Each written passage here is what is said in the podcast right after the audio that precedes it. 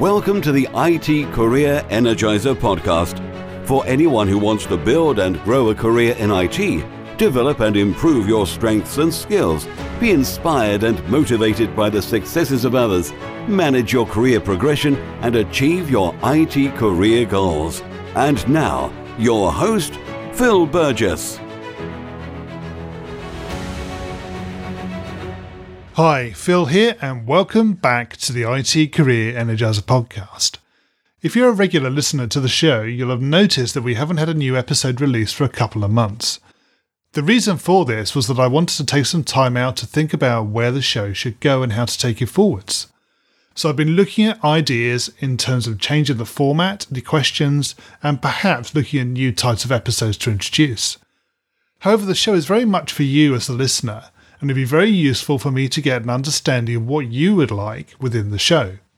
So if you do have any thoughts, it'd be great if you could get in contact with me either through the website, which is itcareerenergizer.com, or you can contact me directly through Twitter at PhilTechCareer or through LinkedIn, which you can find me quite easily as Phil Burgess.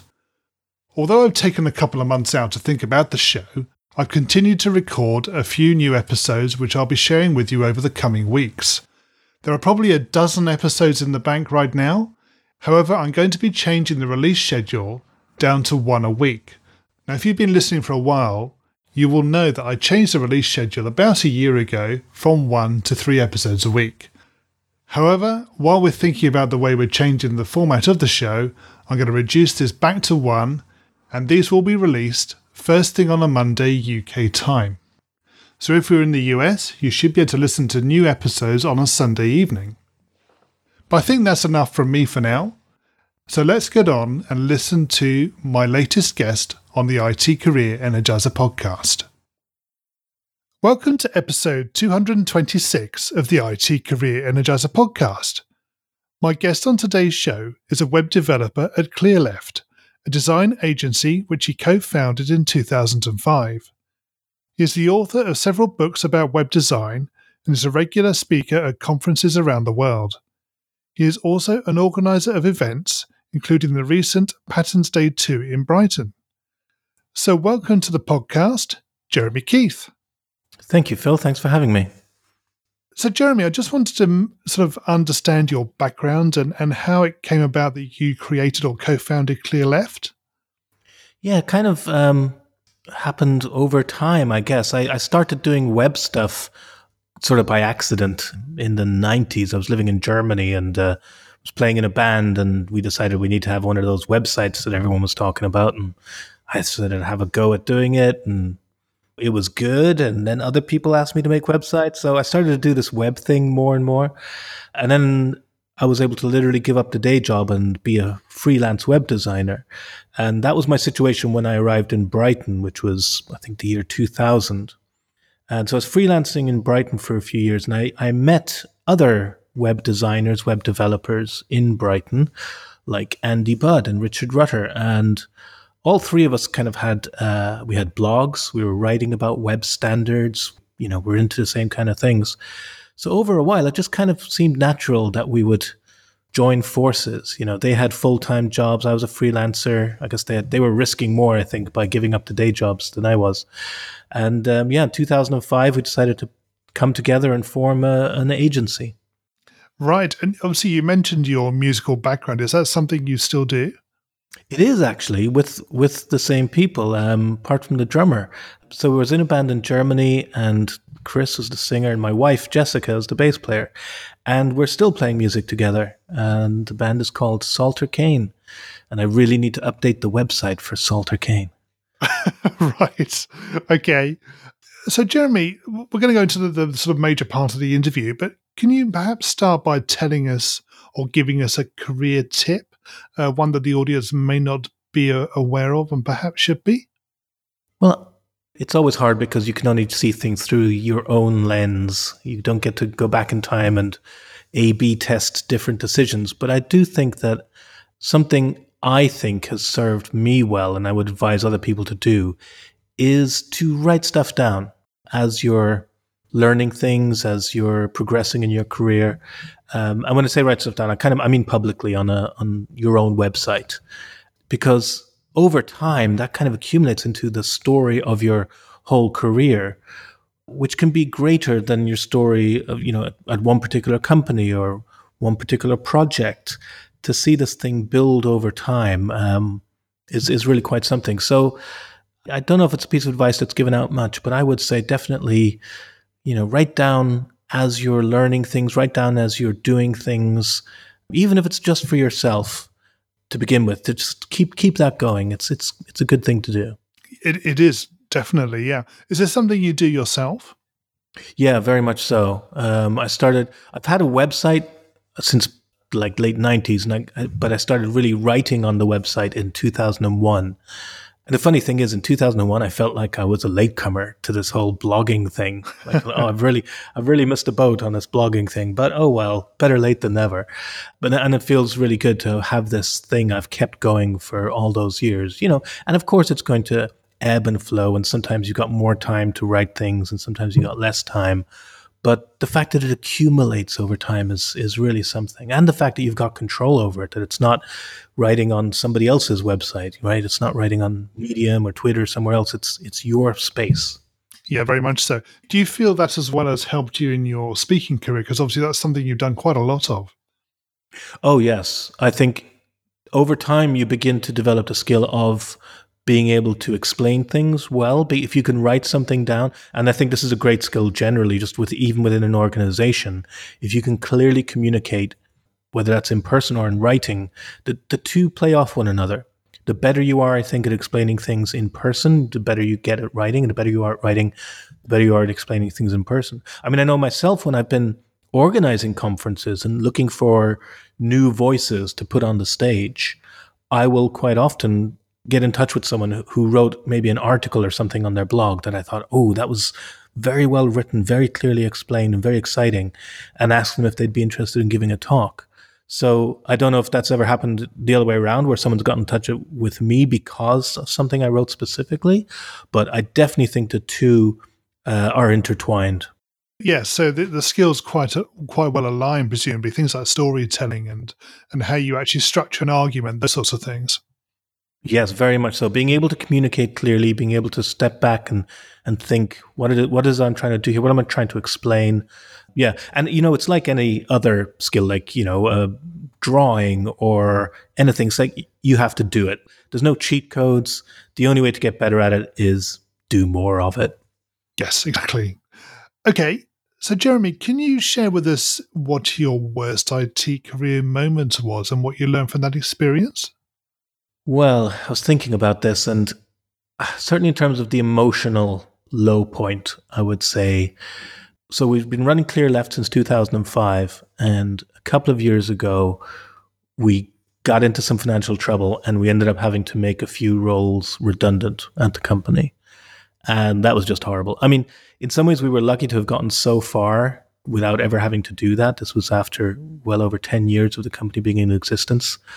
But when the day did finally come where we had to um, let some people go because of the financial situation, it was really gut wrenching. And I wasn't even that much involved in it because I'm not really in, involved in that side of the business, the human resources or whatever you want to call it. But there's just no nice way to resolve it. Actually, what almost made it worse was that the people were so understanding. They were so okay with it because they totally understood. They were, you know, part of the agency. They got it. That almost made me feel worse that uh, they were being so understanding about it. But yeah, there's no no two ways about it. That's just a horrible situation to be in. Yeah, very much so. I, I, obviously, from my own perspective, I can't empathize. I've never been in that situation myself, but yeah, not fun. I, I can imagine. Yeah, yeah, real a real low point for sure. Yeah. Is there anything you took away from that experience, though? Something that's helped you on your on your career journey? Well, I mean, we survived, and we you know we still get on with with the people, so that's good. And in the run up to it, it seemed like such a horrible thing. There was going to be almost like the end of the world kind of situation, and the fact that life goes on and and actually people are in a good situation now and they've got you know jobs at these other places and it's great Yeah, and also, I mean, we definitely took something from it in terms of the finances of the company and then keeping things in check. But like I say, I'm not so much involved in that side of things. But just realizing that even the worst case scenario, life goes on. You get through it, and uh, and other people get through it too. Yeah. And presumably, from what you're saying, like the company has strengthened since that time. Yes, although you know the agency life is always going to be somewhat precarious because that's just the nature of it. Um, you know, the pipeline, resourcing, all that. But uh, definitely, we haven't been in that situation since. So that speaks well to you know systems being in place to to make sure that doesn't happen again. Exactly. Yeah. Okay, so moving away from your worst moment, can you perhaps tell us about your career highlight or greatest success?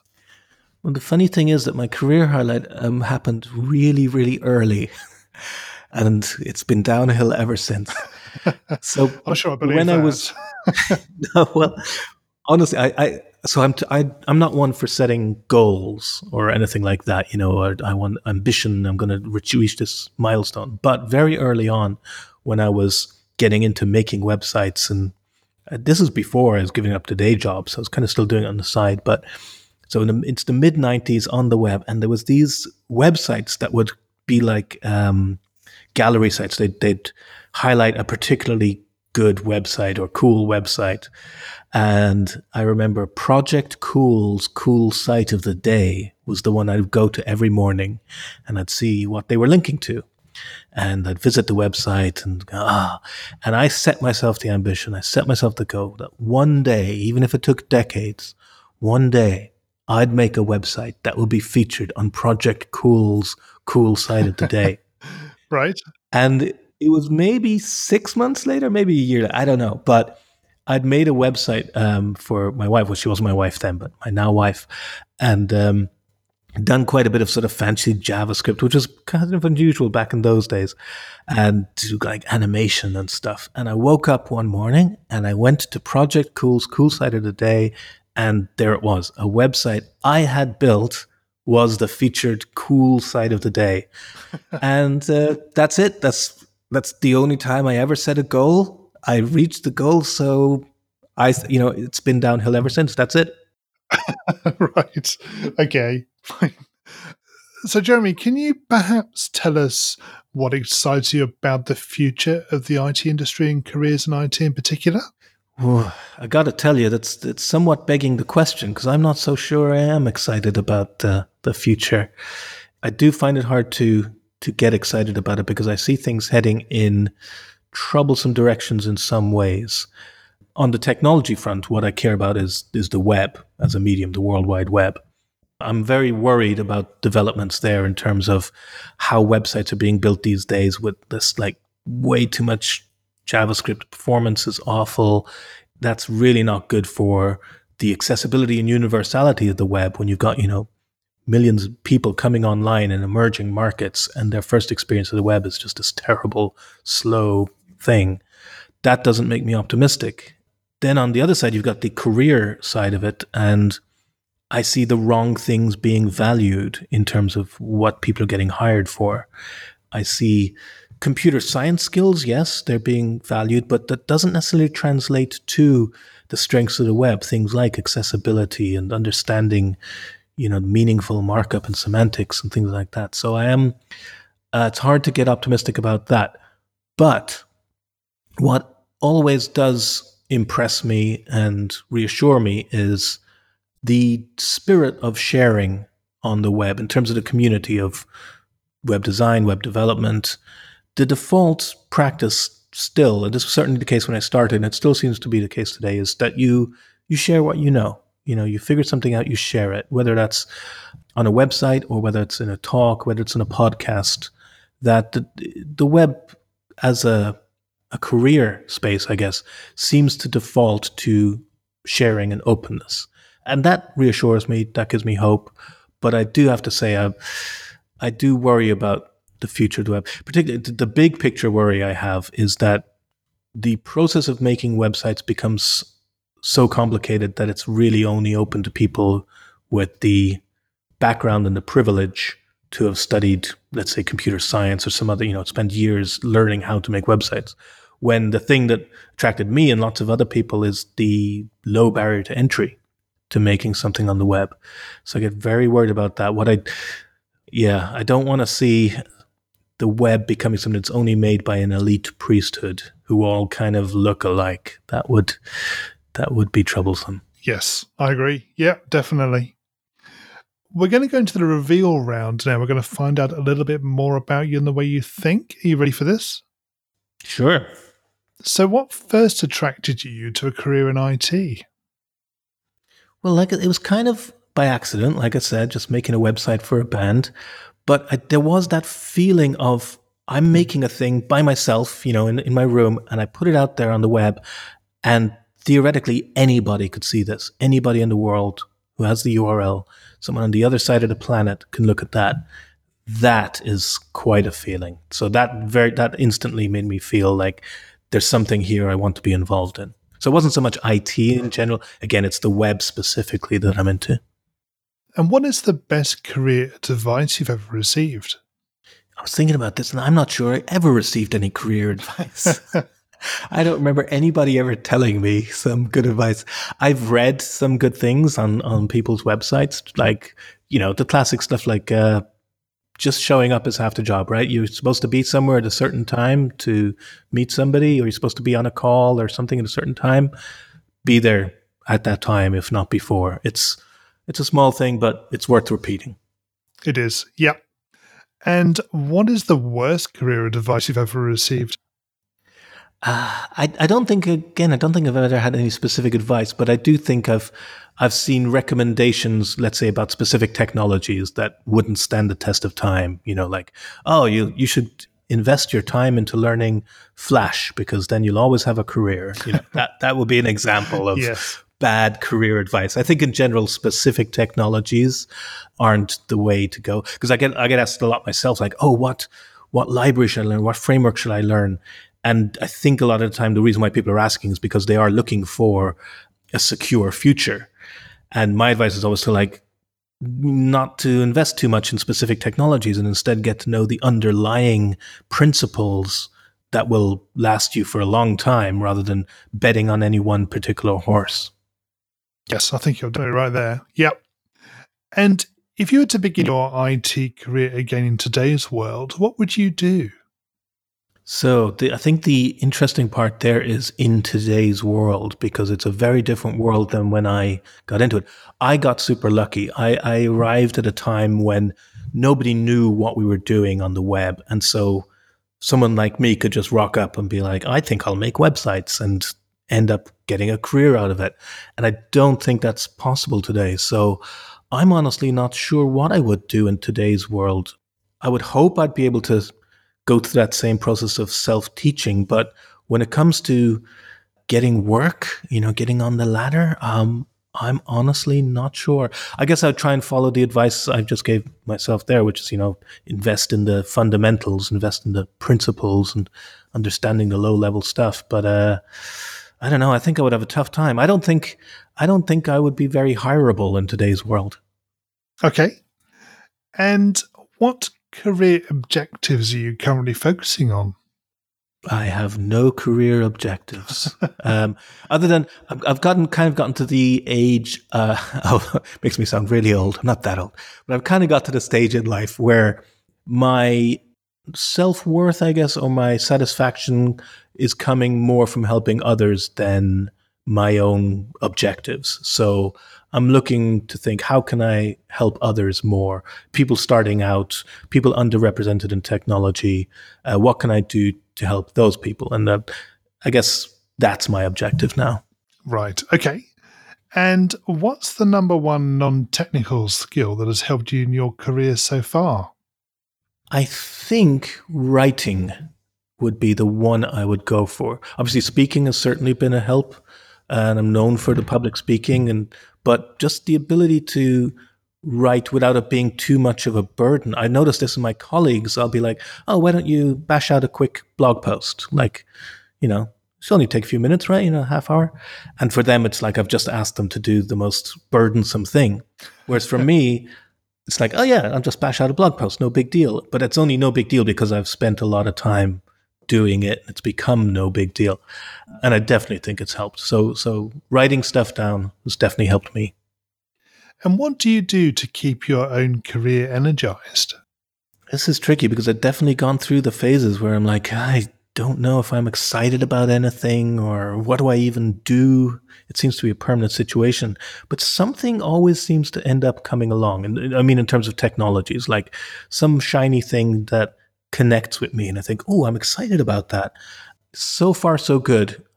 I don't have any processes to keep myself energized. I just hope that things come along that energize me. We've obviously touched on the music, but what else do you do in your spare time away from technology? Well, a lot of it is music related. The, the band I mentioned, Salter Kane, but also I play Irish traditional music.